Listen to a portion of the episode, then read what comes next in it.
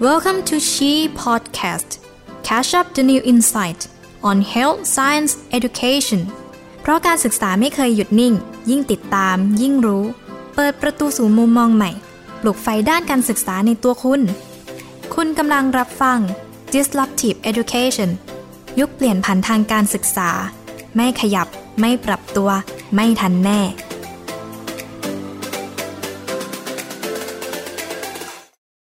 ครับ สวัสดีครับ ยินดีต้อนรับท่านผู้ฟังเข้าสู่ชีพอดแคสต์นะครับ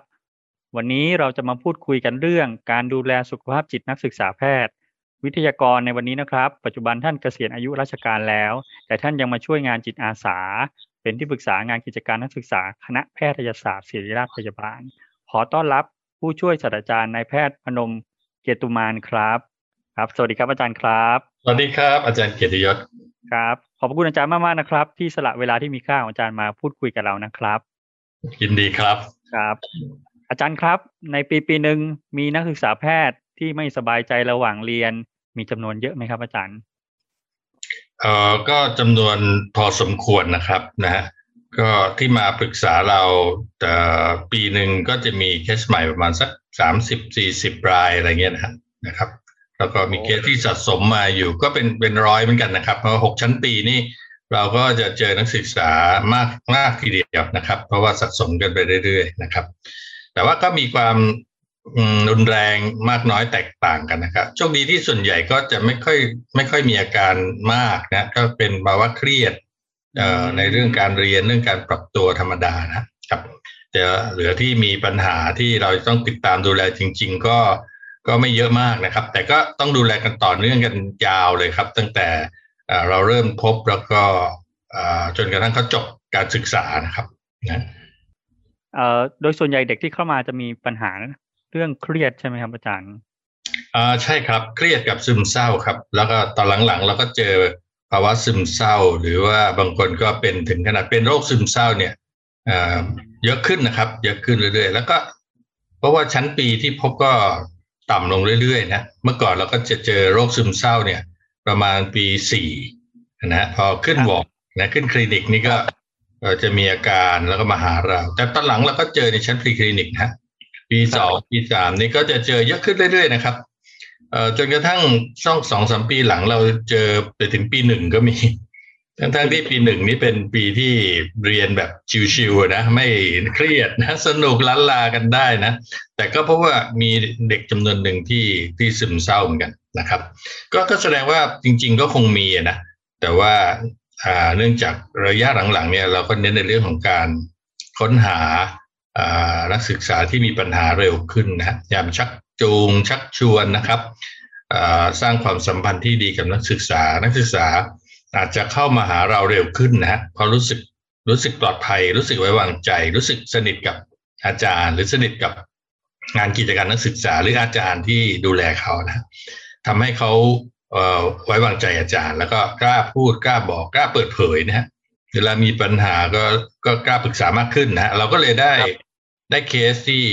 อ่าอ่าชั้นปีต่ำลงเรื่อย ๆ นะครับนะฮะเอ่อ ไม่ไม่ได้หมายความว่าเขาอาจจะมีปัญหามากขึ้นนะฮะอาจจะมีเขาอาจจะเข้าหาเราได้ดีขึ้นก็ได้นะครับ นะอืมอาจารย์ครับ แล้วอย่างอย่างโดยปกติเนี่ยเราจะทราบได้ยังไงครับ อาจารย์ว่านักศึกษาคนเนี้ยเริ่มมีปัญหาละเราจะมีวิธีการดูดูอย่างไรดีครับ ครับสำหรับอาจารย์เนี่ยผมคิดว่าเอ่อการสังเกตอย่างใกล้ชิดเนี่ยพอจะบอกได้นะฮะเพราะว่านักศึกษาที่เครียด หรือหรือหรือหรือมีภาวะซึมเศร้าเนี่ยก็จะมีพฤติกรรมที่เปลี่ยนไปจากเดิมนะฮะเช่นผลการเรียนตกต่ำลงนะอันเนี้ยชัดเจนมากมากเลยอ่ายิ่งถ้าเดิมดีแล้วก็ต่ำลงนะฮะเคยเรียนดีแล้วทำไมเกรดตกลง หรือหายไปไม่มาเรียนอะไรพวกเนี้ยนะฮะพฤติกรรมเกี่ยวกับการเรียนที่เปลี่ยนไปจากเดิมอ่าอันนี้เป็นตัวบอกละว่านักศึกษาน่าจะมีปัญหาและส่วนใหญ่ก็เป็นปัญหาสุขภาพจิตนี่แหละครับปัญหาเรื่องเครียดกับซึมเศร้าเนี่ยทำให้เขา เรียนไม่ได้ เรียนไม่ได้มีประสิทธิภาพนะฮะครับทีนี้พอพอเราเห็นแบบนี้เข้านักศึกษากลุ่มที่มีปัญหาเรื่องการเรียนเหล่านี้ถ้าอาจารย์ได้พูดคุยครับ ได้เจอได้สัมผัสได้อ่าฟังเขานะครับอ่าถ้ามีความสัมพันธ์ดีมาก่อนเนี่ยนักศึกษาเขาจะเล่าได้นะฮะแต่ถ้าไม่ถ้าไม่มีความสัมพันธ์เขาก็ไม่บอก เราก็ไม่รู้เหมือนกันนะเพราะบางคนก็เก็บเก็บบังปิดบังอาการได้ได้เยอะนะครับ ถ้าเขาบอกเราก็จะเห็นว่ามีอาการอะไรบ้าง นะทีนี้อาจารย์ก็จะจะรู้เลยว่าอาการของเครียดกับซึมเศร้าเนี่ยมันมีอะไรบ้างนะเช่นเบื่อไม่สนใจไม่อยากเรียนอะไรพวกนี้นะฮะการเรียนไม่ดีสมาธิไม่ดีเรียนได้ช้านะฮะเรียนไม่รู้เรื่องไม่เข้าใจไม่ไม่มีแรงจูงใจในการเรียนอีกเลยนะฮะก็จะหายไปหายไม่เรียนนะหรือเรียนก็เรียนไม่รู้เรื่องนะครับ ซึ่งนี้เป็นปัญหามากสำหรับศึกษา เพราะเขาจะรู้สึกว่าเขาแย่ละนะแล้วเขาก็จะเครียดเพราะว่าเรียนไม่ได้เนี่ยนะนอกจากนี้ก็ยังมีอาการกินไม่ได้ นอนไม่หลับนะฮะเบื่อรู้สึกไม่ดี ถ้าเป็นมาก ๆ ก็อาจจะมีอาการถึงกับเบื่อชีวิตนะคิดว่าตัวเองผิดทำไม่ดีนะ เป็นภาระให้คนอื่นอะไรเงี้ยนะครับคิดอยากตายนะ บางคนก็พยายามจริง ๆ นะฮะนานๆเราก็จะเจอเด็กพยายามฆ่าตัวตายจริง ๆ นะนะครับ ซึ่งก็เพราะว่าเป็นโรคซึมเศร้าเนี่ยแหละครับไออาการเหล่านี้ครับถ้าอาจารย์สังเกตดีๆ แล้วก็ได้ฟังเขาซักถามนะแล้วเด็กเปิดเผยเนี่ยเราก็จะพอรู้นะฮะอันนี้เป็นเบื้องต้นนะครับสำหรับอาจารย์ทั่วๆไปที่ไม่ใช่จิตแพทย์เนี่ยก็สามารถจะดีเช็คได้นะค้นพบได้โดยเร็วนะครับคีย์สำคัญก็คือความสัมพันธ์ที่ดีนี่แหละครับนะเพราะนักศึกษาเนี่ยเวลาเขามีปัญหาเนี่ยเขา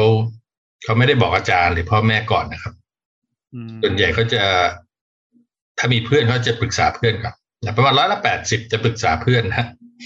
ที่เหลือเนี่ยปรึกษาอาจารย์ปรึกษาพ่อแม่อย่างเราร้อยละห้าเท่านั้นเองนะเราเคยทำวิจัยเรื่องนี้นะก็แสดงว่าจริงๆธรรมชาติเนี่ยเขาก็ไม่อยากปรึกษาพ่อแม่หรืออาจารย์ด้วยนะซึ่งนี้ก็มีเหตุผลนะ เพราะว่าเขาก็โตแล้วเราไม่อยากให้เป็นภาระใคร ไม่อยากให้พ่อแม่มาเครียดมากังวลด้วยนะหรือไม่อยากให้อาจารย์มากังวลกับเขาด้วย ไม่อยากให้อาจารย์รู้นะ หรือไม่กล้าเปิดเผย เพราะว่ากลัวว่า เดี๋ยวอาจารย์รู้ประวัติเขามีบันทึกหรือมีปัญหาในระยะยาวนะก็พยายามช่วยตัวเองก่อนนะครับดังนั้นก็เลยทำให้ปัญหาบางทีมันก็จะเป็นอยู่นานกว่าเราที่ที่เราจะรู้นะครับ แต่หลังๆก็ดีขึ้นนะครับ คือพอความสัมพันธ์ดีขึ้น ระหว่างอาจารย์กับนักศึกษาแพทย์เนี่ย ก็เพราะว่า เออเขากล้าเข้ามาหาอาจารย์มากขึ้นนะ โรคซึมเศร้าที่เมื่อก่อนเนี่ย เราต้องไปค้นหามานะนะแต่ไปไปไปเชิญเข้ามาหาเราปรากฏว่าหลังๆ เนี่ยนักศึกษาแพทย์หลายคนทีเดียวที่เข้ามาปรึกษาเองนะฮะเข้ามาปรึกษาว่าเนี่ยหนูสงสัยจะเป็นโรคซึมเศร้าค่ะ นะเขาก็รู้นะฮะเรียนแพทย์แล้วเขาก็รู้ว่าโรคซึมเศร้าเป็นยังไงเขาก็มาหานะครับ อันนี้ก็เป็นสิ่งที่ดีขึ้นนะครับ เพราะว่าในทัศนคติต่อต่อโรคทางจิตเวชโดยเฉพาะยิ่งโรคซึมเศร้าเนี่ยนะ เป็นเป็นเป็นเรื่องที่สำคัญมากๆถ้านักศึกษารู้ แล้วก็มีทัศนคติที่ดีว่ามันไม่ใช่โรคจิตเวชเลวร้ายอะไรนะนะครับ รักษาได้รักษาหายด้วยนะอันเนี้ยจะทำให้เขาเข้าหาเราได้เร็วขึ้นนะครับ อาจารย์ครับเอ่อนักศึกษาแพทย์เขาจะเขาจะมีเกณฑ์ในการประเมินตัวเองอย่างไรดีครับว่าเขารู้สึกไม่สบายใจประมาณระดับเนี้ยเขาควรจะต้องมาหาอาจารย์ได้แล้ว ครับ เอออันนี้ขึ้นอยู่กับทับความรู้และทัศนคติของเขาต่อต่ออาการทางจิตเวทด้วยนะครับ คือถ้าเขาไม่รู้เลยเนี่ย เวลาเครียดเนี่ยเขาก็จะไม่รู้ว่าอ๋อนี่มันเป็นอาการอันหนึ่งนะของของจิตใจของอารมณ์ความรู้สึกนะซึ่งมันจะมีผลกระทบต่อเรื่องการเรียนเรื่องการดำเนินชีวิตนะครับครับดังนั้นผมคิดว่าเบื้องต้นเลยถ้าจะให้นักศึกษาเขารู้ตัวเองได้เนี่ย เราอาจจะต้องให้ความรู้เขาก่อนนะครับ ตั้งแต่เบื้องต้นเลยนะ ตั้งแต่ปีแรก ๆ เลยว่าเวลาเข้ามาเรียนเนี่ย เออมันก็มีทั้งภาวะสนุกสมหวังนะแต่มันก็มีเครียดมีผิดหวังด้วยนะเราจะจัดการกับความเครียดความผิดหวัง หรือซึมเศร้าอะไรพวกนี้ได้ยังไงบ้าง ถ้าถ้านักศึกษาแพทย์รู้อย่างนี้ก่อนเนี่ยนะเขาจะสังเกตตัวเองได้ว่า เออเขามีอาการเหล่านี้หรือไม่ ถึงแม้ตอนนี้ไม่มีเนี่ยก็ก็สังเกตตัวเองไปนะกับ สังเกตว่ามีแล้วก็ไปเทียบกับที่อาจารย์บอกนะเอออาการเงี้ยแหละซึมเศร้าอะไรเงี้ยนะครับ นอกจากนี้เรายังให้ความรู้กับเขาของการที่จะประเมินตัวเอง โดยใช้แบบสอบถามแบบสำรวจตัวเองเกี่ยวกับภาวะเครียดหรือซึมเศร้านะนะเราก็พยายามจะให้เขาได้เห็นอันนี้เร็วนะตอนนี้เราเราเริ่มในปีสองเลยนะพอขึ้นปรีคลินิกที่สิริราชเนี่ย เราก็จะหาโอกาสไปพบกับนักศึกษาแพทย์นะฮะ เพื่อที่จะให้ความรู้เขาอะนะเรื่องสุขภาพจิตเรื่องโรคซึมเศร้ามันเป็นยังไง มีอาการยังไงนะครับ รักษาหายหายได้นะ ถ้าใครเป็นก็อย่าอย่าปล่อยทิ้งไว้นะฮะเพราะว่ามันเป็นจากสารสื่อนำประสาทที่มันต่ำลงแล้วก็รักษาได้โดยการใช้ยานะฮะรักษาแล้วก็หายเหมือนเดิมนะฮะ ประวัติที่รักษาเก็บเป็นความลับไม่มีผลต่ออนาคตของเขาในทางร้ายนะฮะให้ความมั่นใจเขา ถ้าสงสัยนะ มีแบบสอบถามแบบสำรวจตัวเองนะ PHQ9 เราก็จะแนะนำให้เขาขึ้นให้ลองทำดูเลยนะครับทำดูแล้วก็ประเมินตัวเองโดยที่เป็น anonymous นะคือไม่ไม่เปิดเผยตัวเองนะทำแล้วเขาจะรู้ตัวเองว่าคะแนนเป็นแบบไหน ถ้าคะแนนสูง เราก็มีช่องทางนะว่าเออควรจะทำยังไงนะนะมีช่องทางเลือกให้นะ แนะนำเขาหลาย ๆ ทางนะปรึกษาเพื่อนปรึกษาพ่อแม่ปรึกษาครูนะหรือมาพบเราที่นักจิตวิทยาที่กิจการนักศึกษานะเรามีช่องทางแบบ fast track ไว้ให้นะถ้าใครเป็นตอนนี้ก็มาเลย ถ้าใครยังไม่เป็นก็ติดตามต่อไปนะ เพราะว่าบางครั้งบางช่วงของชีวิตเราอาจจะมีอาการก็ได้ ถ้ามีก็กลับไปทำแบบสำรวจตัวเองนี่ได้อีกทีนะนะคะแนนสูงขนาดนี้ก็ให้เรามาหาเรานะ เรามีช่องมีฮอตไลน์ให้นะครับ แล้วก็อย่างก็เน้นนะฮะเรื่องว่ารักษาหายเนี่ยนะถ้าเพื่อนเป็นอ่าเราก็จะเน้นเรื่องเพื่อนช่วยเพื่อนด้วยนะเราจะไม่เป็น แต่ถ้าเพื่อนเป็นเพื่อนมีอาการคล้ายอย่างเงี้ยนะนะเพราะเรารู้ว่านักศึกษาเขาปรึกษาเพื่อนใช่ไหมฮะครับอ่าเพราะเพื่อนรู้เพื่อนเออเพื่อนเราเป็นเหรอนะ ก็จะได้เพื่อนช่วยเพื่อน ให้คำปรึกษาเพื่อน และก็ชวนมาหาหมอ ชวนมาหาอาจารย์นะปรากฏว่าเพื่อนช่วยเพื่อนนี่ช่วยได้เยอะนะฮะเพราะว่าบางทีเขาก็เป็นห่วงเพื่อนอะเขาก็พามาเลยนะจูงใจให้พามานะ อีกทางหนึ่งก็เขาก็ดูแลรุ่นน้องเนี่ยนะนักศึกษาแพทย์ใช่ไหมเรามีสายรหัสเออตรงนี้ช่วยได้เยอะเลย เพราะว่าสายรหัสเนี่ย พี่ก็สนิทกับน้องครับพาน้องไปเลี้ยงอะไรเงี้ยนะจะอยู่ทำไมน้องคนนี้ไม่มาอ้าวตายละมานั่งคุยกันเป็นโรคซึมเศร้าแล้ว นี่ไงมีอาการครบเลยเหมือนที่อาจารย์มนมบอกเลยนะนะครับเอาเราไปทำ PH ชิวนายดูนะเออสูงนะเออน้องมาคุยกับอาจารย์ดีไหมพี่รู้จักอาจารย์ท่านหนึ่งนะท่านจะใจดีนะ ก็จะชวนน้องมา พี่ช่วยน้องก็ช่วยได้เยอะนะพี่รหัสหลายคนก็โทรมาปรึกษาผมนะบอกเนี่ยมีน้องเป็นอย่างเงี้ยเอาไงดีนะก็เลยแนะนำเขานะว่าเอาช่วยเบื้องต้นอย่างนี้นะรับฟังเขาแล้วก็หาโอกาสชวนมาหาอาจารย์นะ ก็เราก็ได้นักศึกษาที่เริ่มเริ่มจะป่วยเนี่ยมากทีเดียวนะจากระบบอันเนี้ยคือมันเริ่มจากให้ความรู้ก่อนพอนักศึกษารู้ก็ประเมินตัวเองได้ ประเมินตัวเองได้ก็มีช่องทางให้เขามาหาเรานะและจูงใจว่ามันปลอดภัยมันหาย ถ้าทำแบบนี้ก่อนนะครับ ตั้งแต่เขายังไม่ป่วยนะคือไปพบกับเขาให้ความรู้เนี่ย อันนี้จะง่ายละนะเพราะตอนที่เขามีอาการจริงๆเขาประเมินตัวเองได้เลยใช่ไหมฮะแล้วเขาก็ ตัดสินใจได้ว่าเขาจะมาหาเราด้วยตัวเองได้นะครับ อันนี้ถ้าเขาไม่มาคนอื่นเห็น ก็ชวนมาก็จะง่ายขึ้นด้วย เพราะว่าเราก็จะโยงไปถึงเรื่องที่เขาเรียนรู้มาแล้วนั่นเองบอกเนี่ยเออใช่ไหมจำได้ไหมเนี่ยเรื่องนี้เราเคยเรียนกัน เราเคยคุยกันเรื่องนี้กันนะครับ เพราะฉะนั้นการให้ความรู้เบื้องต้นก่อนเนี่ยจะเป็นการป้องกันที่ที่ดีนะทำให้เราได้เคสเร็วขึ้น นอกจากนี้การการให้ความรู้เรื่องนี้เราไม่ได้ให้ความรู้เฉพาะว่าเราจะดีเทคได้ไงเราให้ความรู้ เรื่องการดูแลสุขภาพจิตด้วย ว่าจะทำยังไงให้ไม่เครียดไม่เศร้านะ มันก็จะมีปัจจัยป้องกันใช่ไหมฮะนะซึ่งนักศึกษาแพทย์หลายๆคนก็จะไม่มี หรือไม่เข้าใจนะเรียกว่าเรียนอย่างเดียวนะพวกนี้เรียนเก่งนะเกรดดีเลย แต่เครียดง่าย ชีวิตอยู่ที่ความเครียดในการเรียนการสอบอย่างเดียวนะ เพราะว่าขาดการออกกำลังกายบ้าง การกิจกรรมที่สนุกสนุกอะไรบ้างเนี่ยนะพวกนี้เออเขาเขาไม่มีเลยนะฮะแล้วถ้าพบว่าจริง ๆ เป็นมาตั้งแต่นักเรียนเลยนะนะฮะพอไอ้ชีวิตของเขาที่มันต้องเรียนต้องสอบแข่งกันเรื่อยๆเนี่ย มันทำให้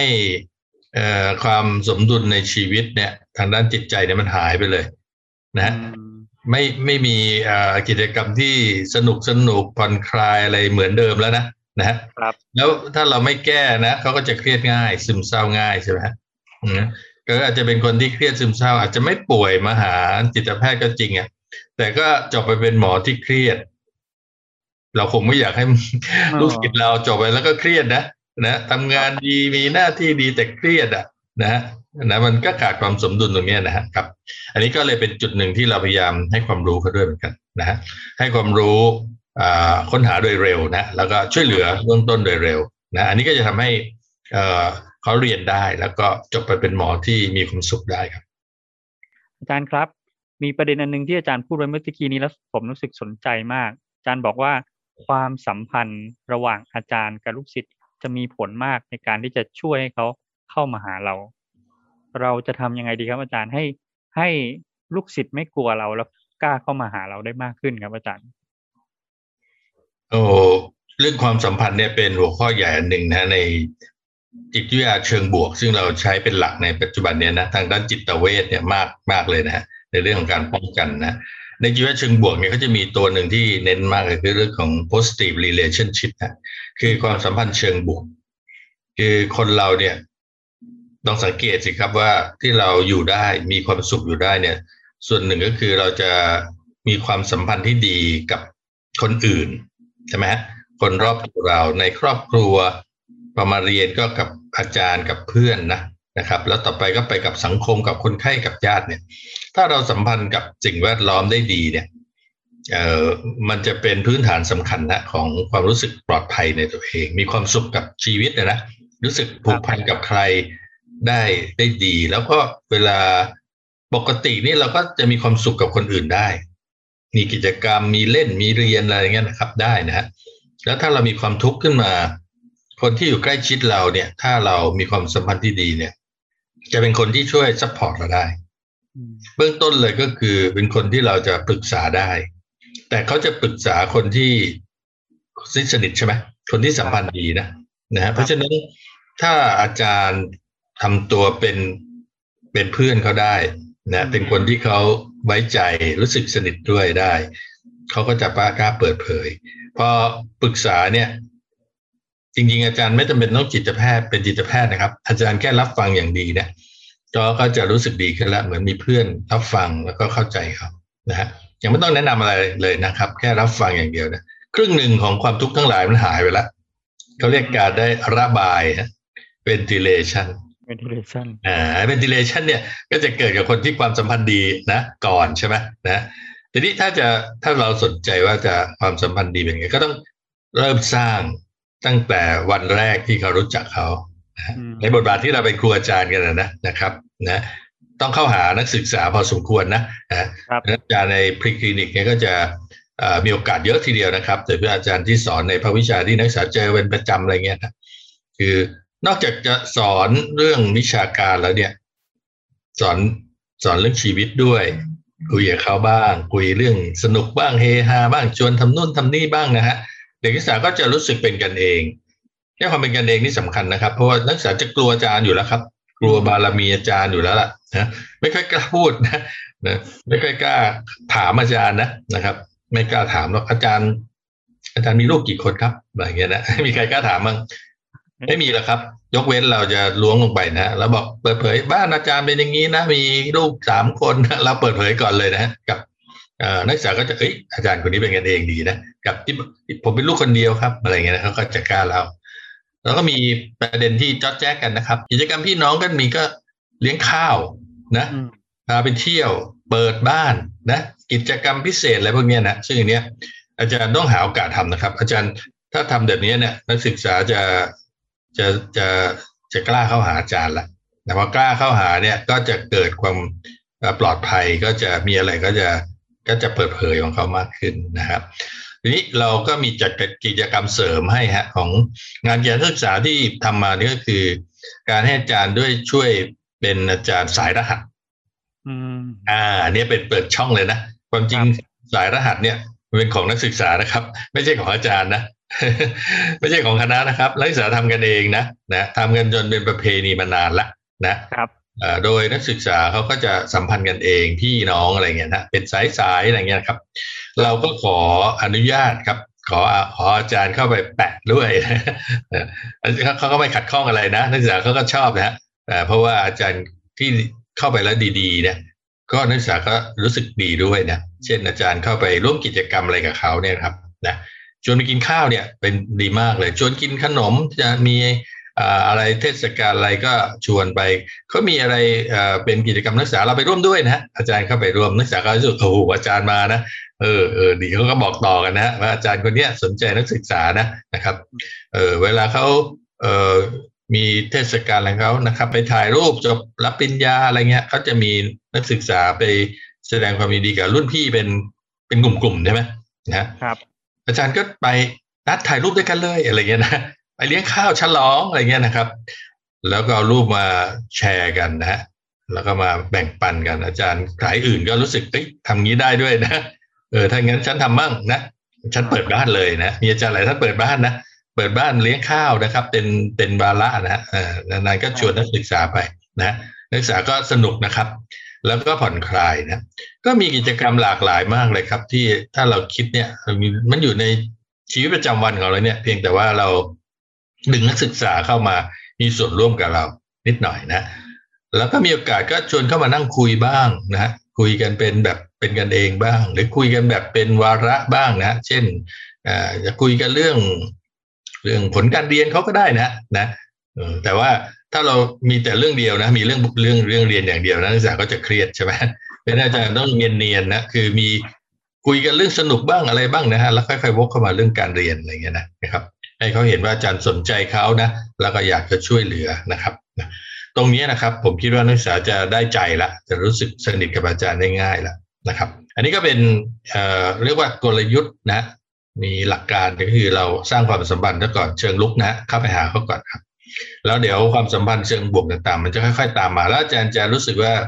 สนุกกับนักศึกษามากขึ้นนะ เพราะเราได้เห็นชีวิตของเขาเนี่ยเขาก็จะเห็นการเจริญเติบโตอะไรของเขาเนี่ยนะ นะครับ ก็เหมือนเป็นลูกของเราคนหนึ่งนะนะได้ชื่นชมกับความสำเร็จเป็นขั้นๆของเขานะครับนะก็จะมีความสุขนะครับ อาจารย์จะทำไปรู้สึกว่าเออนี่แหละคุณค่าของความเป็นอาจารย์แหละนะนะเราได้ช่วยสร้างเขา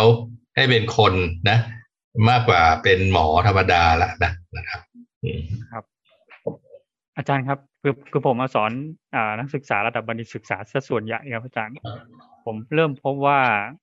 มีนักศึกษาหลายคนเริ่มเป็นโรคซึมเศร้ามากขึ้น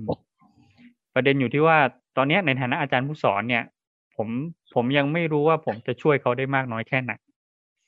ผมยังไม่แน่ใจว่า ถ้าสมมติว่าเขาไม่ส่งงานเราสักทีนึง เราควรจะไปตามเขาดีไหม เราควรจะบอกเฮ้ยมาส่งงานเร็วๆ หรือโครงร่างที่คุณสอบไปแล้วเนี่ย เออ รีบรีบรีบมานะ เราจะทำได้มากน้อยแค่ไหนครับ ถ้าสมมติว่าเขาเป็นโรคซึมเศร้าไปแล้วใช่ ก็คือหลักการก็คือมาออกแบบด้วยกันนะฮะ โดยการประเมินตามอาการของเขา ถ้าไม่แน่ใจก็อาจจะให้เขาได้ปรึกษากับจิตแพทย์ที่เป็นผู้ดูแลเขาก็ได้นะจิตแพทย์ก็อาจจะช่วยประเมินอย่างละเอียดอีกทีหนึ่งนะ และมีบางประเด็นที่ก็อาจจะได้เพิ่มเติมขึ้นมา แล้วก็ช่วยประเมินแล้วก็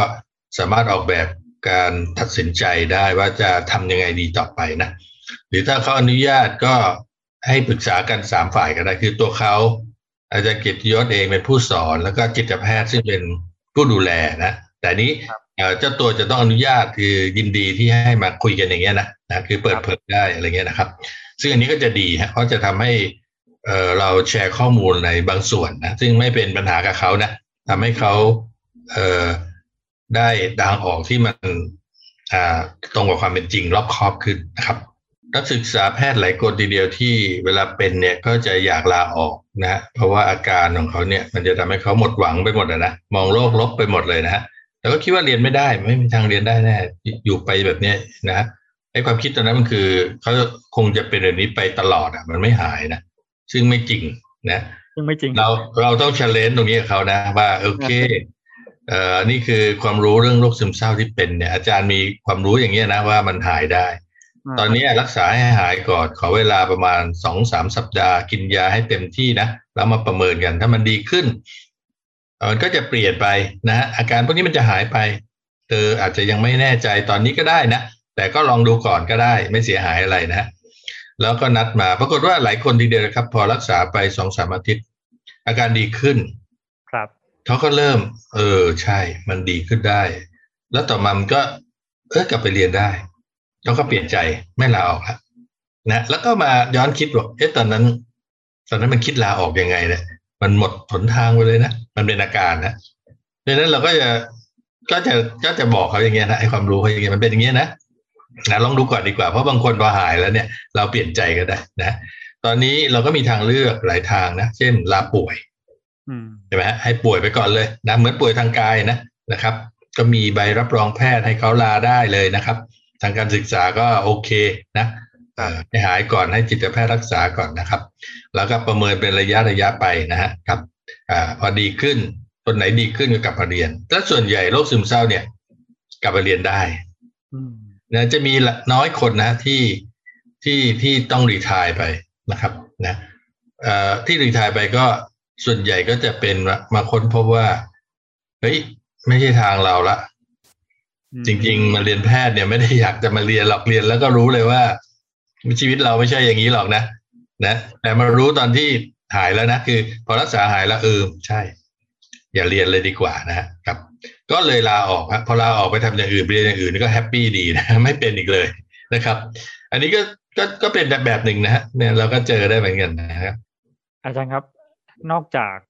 สายรหัสนอกจากการจัดกิจกรรมต่าง ๆ ที่ไม่ใช่กิจกรรมด้านวิชาการแล้ว เราจะมีวิธีการหรือมีระบบยังไงไหมครับ จะช่วยป้องกัน หรือว่าลดจำนวนนักศึกษาที่มีปัญหาด้านสุขภาพจิต ครับตอนนี้ที่งานเกณฑ์นักศึกษาของเราใช้อยู่ก็เป็นระบบป้องกันที่เรียกว่าเป็นใช้แนวคิดของ community psychiatry นะคือจิตเวชศาสตร์ชุมชนนะนะคือเราเน้นเรื่องของการป้องกันสามระดับอ่า คือป้องกันระดับต้นนะหรือ primary prevention เนี่ยก็คือป้องกันก่อนที่จะเกิดปัญหา นี่ก็คือการเสริมสร้างพัฒนาการนักศึกษาปกติทั้งหลายเนี่ยนะทุกคนให้มีทักษะสำคัญสำคัญนะในการดำเนินชีวิตนะ เช่น ทักษะในการสื่อสาร การมีความสัมพันธ์ที่ดีกับเพื่อนนะ การสร้างสมดุลในชีวิตนะนะ การมีความสุขกับชีวิตได้นะการผ่อนคลายตัวเองนะครับ มีเพื่อนมีสังคม มีงานอดิเรกมีการออกกำลังกาย คือชีวิตที่สมดุลเนี่ยจะต้องออกแบบ แล้วต้องคอยสังเกตว่าเรามีปัจจัยที่ทำให้เรามีความสุขในชีวิต มีสุขภาพจิตที่ดี มากน้อยแค่ไหนอยู่เรื่อยๆนะไม่งั้นเราก็จะ จะเรียนอย่างเดียวเลย เออจะเรียนอย่างเดียว มันจะไม่สมดุลฮะแล้วนักศึกษาหลายคนก็ไม่ไม่เข้าใจตรงนี้นะนะครับ อันเนี้ยเราก็จะเริ่มตั้งแต่ตั้งแต่ปีแรก ๆ เลยนะจริง ๆ มันควรจะเริ่มตั้งแต่ปีหนึ่งด้วยนะในวิชาที่เรียกว่าบุกเก้นะเคยได้ยินใช่ไหมเคยได้ยินครับเจนเอ็ดนะเจนเอ็ดเนี่ยเรียนอะไรเยอะแยะเลยนะเออบางทีก็ไม่ได้ใช้เอ่อกับชีวิตหรอกนะฮะแต่ทั้งที่วิชาชีวิตเนี่ยนะ วิชาออกแบบชีวิตเนี่ยน่าจะต้องอ่าน่าจะต้องมีนะในเพราะนักศึกษาแพทย์เนี่ยควรจะมีอย่างยิ่งเพราะเขาจะมาใช้จัดการกับตัวเองได้ ทักษะในศตวรรษที่ 21 เราก็จะเน้นกันใช่ไหมครับ ตรงนี้นะนะ C นะ creativity communication critical thinking collaboration อะไรพวกนี้นะ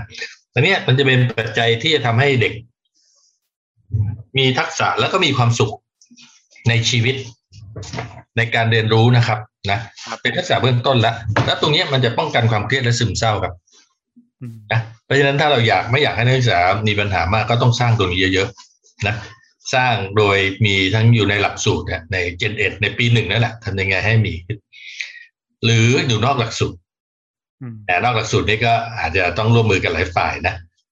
ทางงานเกณฑ์นักศึกษาอาจารย์ที่ดูแลนักศึกษาอย่างเงี้ย ก็จะมาเน้นเรื่องนี้นะครับ แล้วตอนนี้คณะแพทย์หลาย ๆ แห่งก็เริ่มมาเน้นตรงนี้มากขึ้นนะคือเมื่อก่อนเราก็ดูแลเวลานักศึกษาป่วยใช่ไหมแต่ตอนนี้เราบอกว่าเราไม่รอให้ป่วยหรอกนะ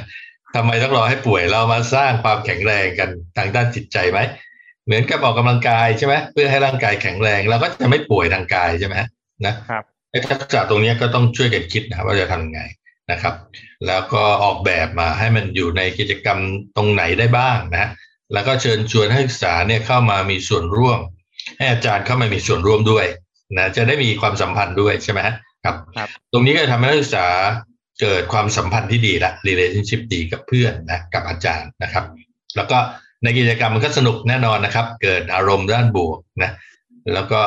มันทำให้เขารู้สึกว่าชีวิตของชีวิตจริง ๆ ของเขาเนี่ย มันมีความหมายขึ้นอะ มันไม่ใช่เรียนอย่างเดียวนะ เราได้สัมผัสกับสิ่งแวดล้อมอะไรต่างๆ นะ มีกิจกรรมหลากหลายที่เขาสนใจและไปเข้าร่วมด้วยนะ มันทำให้เขาเข้าใจชีวิตได้มากขึ้นนะแล้วก็จะไปเป็นแพทย์ที่คือมีมุมมองอะมี perspective ที่กว้างครับ อันเนี้ยมันจะทำให้เขาเข้าใจคนไข้ และเข้าใจตัวเองได้ได้ได้ดีขึ้น ดังนั้นเราก็จะเน้นเรื่องของ primary prevention เนี่ยค่อนข้างมากนะครับนะครับแล้วก็ชวนให้อาจารย์เข้ามาร่วมกับเราด้วย เพราะว่าอาจารย์จะใกล้ชิดกับนักศึกษานะเวลานักอาจารย์ไปทำกิจกรรมนักศึกษา แล้วก็คอยสังเกตด้วยว่านักศึกษาเขามีทักษะเหล่านี้มากน้อยแค่ไหน แล้วจะช่วยเติมได้ยังไงบ้างนะก็จะสอดคล้องกันใช่ไหมนะลงลึกในนักศึกษาแต่ละคนแต่ละสายรหัสได้นะครับ อันนี้เป็นระดับต้นนะฮะ primary prevention แล้วต่อไปก็เป็นระดับที่สองหรือ secondary prevention อันนี้ก็จะเน้นเรื่องของการค้นหาเด็กที่เริ่มมีปัญหาโดยเร็วนะอันนี้เริ่มมีปัญหาละเช่นเครียดหรือซึมเศร้าเนี่ย อาจารย์จะรู้ได้อย่างไรว่านักศึกษาเริ่มมีตั้งแต่เริ่ม นะเออรู้นักศึกษาเล่าไหมหรือว่าเราสังเกตอะไรบ้างนะพี่ช่วยน้องมีใครมาบอกมาอะไรเงี้ยนะหรือ บางทีเราก็ทำแบบไปพบนักศึกษาแล้วก็ทำแบบประเมินกันเป็นคลาสเลยก็มีนะเหมือนอย่างที่ทำในปีสองเนี่ยนะครับ ปีสองเปิดเรียนไปประมาณสักสามเดือน เราก็พบว่านักศึกษาเริ่มเครียดละเจอสอบบ่อย ๆ เนี่ย ก็จะเริ่มมีแล้วนะก็จะมาหาเราละเราก็ไปพบเขาหนึ่งเซสชันนะไปคุยเรื่องนี้เรื่องความเครียดอะไรแล้วก็ทำแบบสอบถามกันดูใครเป็นยังไงบ้างนะครับให้ความรู้แล้วก็ให้ความรู้เรื่องนี้นะครับ ว่าใครเป็นก็ให้รีบมา อันนี้คือ early detection นะแล้วก็จะคู่ไประหว่างให้ความรู้กับ screening ครับ detect เสร็จส่งต่อ ใช่ไหมฮะจะมีระบบส่งต่อให้ชัดเจนอ่าในขั้นขั้นที่สองเนี่ยมันก็ทำให้นักศึกษาที่ต้องการความช่วยเหลือ หรือมีความเครียดหรือซึมเศร้าเนี่ย เข้าถึงเข้าถึงอาจารย์ เข้าถึงนักจิตวิทยาของเราก่อนนะครับ จะเป็นเกตเวย์นะ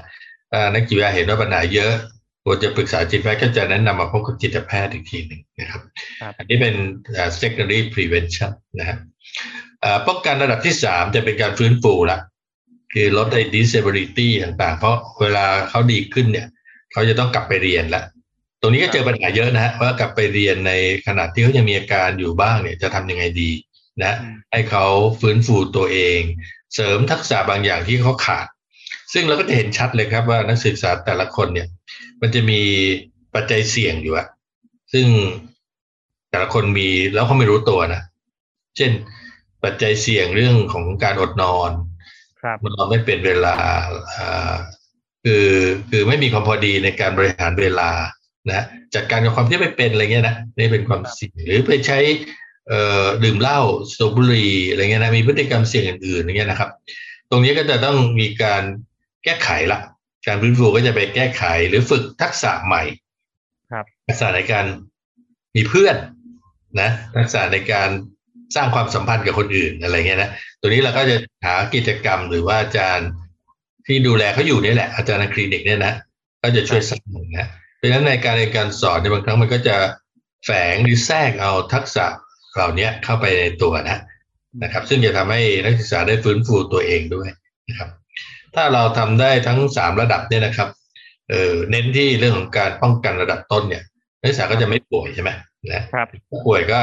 ก็หายเร็วใช่ไหมหายแล้วก็กลับมากลับมาเรียนรู้ได้เร็วนะมันก็จะลดลดความเสี่ยงลดปัญหาต่างๆ ไปได้เยอะเลยนะครับ ระบบเราก็จะเป็นอย่างนี้นะครับนะซึ่งผมคิดว่าตอนนี้ทุกคณะแพทย์ก็ใช้แนวนี้หมดละนะคือเน้นเรื่องการป้องกันกันแล้วนะครับ ป้องกันก่อนเรียกว่าสร้างก่อนซ่อม คือสร้างอะไรดีๆ ก่อนที่เราจะไปแก้ไขนะครับ ครับ ก็วันนี้ต้องกราบขอบพระคุณอาจารย์มากๆเลยนะครับยินดีครับ อาจารย์ให้ทั้งแนวทางความรู้และประสบการณ์ต่าง ๆ ที่อาจารย์มีให้กับพวกเรา และผมเชื่อว่าคนที่ฟังเนี่ยจะสามารถเอาไปใช้ต่อไปประยุกต์ต่อได้อย่างดีเลยครับอาจารย์ ท่านผู้ฟังสามารถติดตามทุกความเคลื่อนไหวได้ง่าย ๆ เพียงกดไลค์กดแชร์ กด Subscribe กดกระดิ่งกริ๊งกริ๊งที่ Channel ชีพอดแคสต์ห รือตามไปกดไลค์เพจชีทาง Facebook ก็ได้นะคะ แล้วพบกันใหม่นะคะสำหรับวันนี้ สวัสดีค่ะ